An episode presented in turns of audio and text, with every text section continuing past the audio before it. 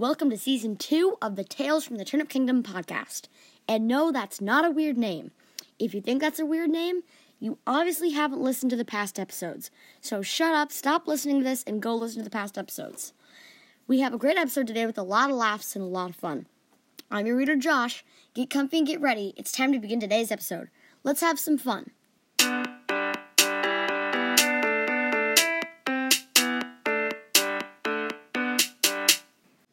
Welcome back, folks. It's time for another great episode of Tales from the Turnip Kingdom. And I just gotta say, so far the um, Turnip Kingdom's 2,000 downloads challenge has been going along pretty well. We've gained quite a few more downloads, and our shipment of limited edition stickers is almost here. I personally am very excited to slap one of these on my water bottle.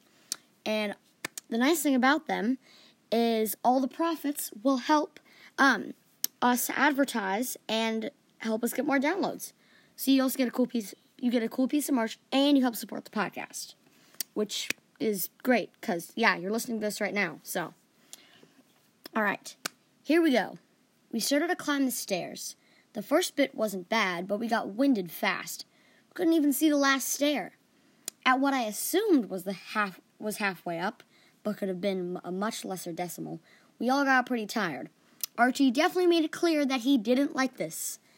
I hate you, Jerry. I decided to have some fun. Hey guys, I see the top. Archie's head shot straight up. Really? Nope. Ugh, you're the worst. Finally, after a little while, I really did see the top. I actually see the top now, guys. Really? Archie questioned sarcastically. Yep. Really? Yes, for heaven's sakes, I insisted. Just checking, Archie responded. When we finally ascended the last stair, we saw just how big the king's throne, throne room was. The throne itself was also incredibly big. It was facing the stairs, probably because the king likes to see how exhausted people are from climbing them. He seemed like the kind of person who would find that funny. Holy moly, said Archie, exasperated. He walked a little further into the room when suddenly the door closed behind us with a resounding thud. That can't be good, Chihiri muttered.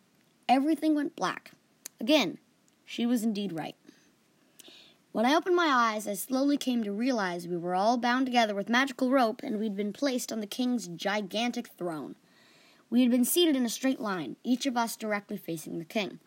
I was on the far left, with Archie sitting next to me, then Chihiri sitting next to him.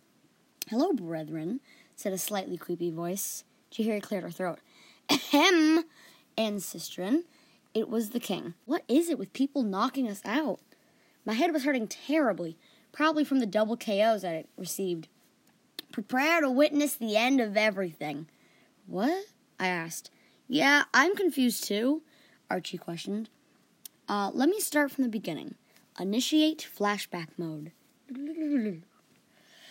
It all started when I overheard one of my officials talking about the majestic power that the turnip and rutabaga dragons both guard and possess. Now, I was too afraid to confront it myself, so I had to wait for an unassuming person or group of people to do it for me, like you all. That was the hardest part. But when the house caught on fire, I came up with the perfect cover. Then came the easy part, convincing you all to do it. So I told you all that the dragons were evil, and you went out and did the legwork for me. Deactivate flashback mode. With the dragons no longer withholding that power, I seized it for myself and will now use it to rule over all of the Radish galaxy. I'll summon interplanetary portals that will allow me to instantly transport myself to any planet, and then I'll secretly cause chaos. And amidst that chaos, I'll become the people's valiant, trusted leader and have the planet under my control. Genius, huh? I will now take questions. Um, yeah, why did that old lady help us destroy the dragons? That was me, said a familiar but not so familiar voice behind me. Ah, where the Charles Barkley did that come from? Fan said, surprised. Behind you, they said to Fan. Now look lower. Lower. Lower. There you go. Fan finally saw who it was. Oh, it's you. Seeing Fan looking down, I looked down too. It was the leprechaun that I had seen before from my many encounters with him. We had originally met in my kitchen while I was having a glass of milk late at night. We re encountered each other when our group appeared at the king's door. Both times he shot me in the eyes with glitter. Glitter may look pretty, but it does not feel pretty. For I was the one who guided you through the dragon trial, said the leprechaun. Leave us, Michael. Oh, so that's his name, Jahiri exclaimed. After Mike left us through the large door we entered through, the king, who was still across from us, started to prepare for his takeover of the galaxy. Little minions came in and stripped us bare of everything except our clothes. Sorry about taking all your stuff, but I can't have you attacking me while I summon my portal. It requires intense concentration, and I, heaven forbid, if I got distracted, I would go into momentary paralysis. I'd be paralyzed for about an hour and would also fall asleep. Also, not sure if you knew this, but where we are now isn't exactly a dream. If you were to disappear or vanish, all memories and remnants of your life on Earth would cease to exist. So if you get TKO'd, you're done. By the way, your ability to summon things at will and control your surroundings has been revoked on any planet. Gone. So, yeah. Have fun. By the time those ropes have loosened, I'll be long gone, wreaking havoc on other planets. Oops, time to start creating that portal. He stepped back a little, dangerously close to the stairs. The king started doing some weird yoga poses that were not flattering, then ended up just standing out there with his arms by his side as a pinkish green circle started forming above his head, slowly increasing in circumference. Soon it had reached the sh- size of a very large shrub. What are we going to do? I asked everyone. I don't know. We can't hit him with anything. And if we had something to throw, it's not like these ropes would allow us to. Archie answered, frustrated. Because I was quite small, I was able to get my arms loose. I didn't have the same problems as the rest of our group, but still nothing to throw. I was ready to accept defeat when I felt something uncomfortable in my back pocket. I felt inside the pocket and found the perfect thing to throw. It was the rutabaga that I bought from that old lady. I must have gotten used to I must have gotten used to the bulge in my back pocket, but it's not very easy to sit with. I asked, Are any of you guys good at soccer? I suck, Archie responded. What's that? Fan and Jahiri asked. A sport where you kick a ball around with your feet, I said. Well, I was once given an award for having the most foot dexterity in my school. Is that helpful? Jahiri responded. That's per. Wait, they gave out awards for having the most dexterity in your school? I guess that is a little weird, Jerry responded, but that's besides the point. What were you going to tell me? I was saying that would be perfect. Remember that rutabaga we bought? The minions must not have found it because I was sitting on it. I'm going to carefully pass it to you, and I need you to kick it and hit the king right in the forehead. Okay? Eh, sounds easy enough, she said. All right, well, that's the end of today's epi- Well, that's the end of the current, like, story part of this episode. And, um, next week, we have some daggers, some cats, and you will meet Ed.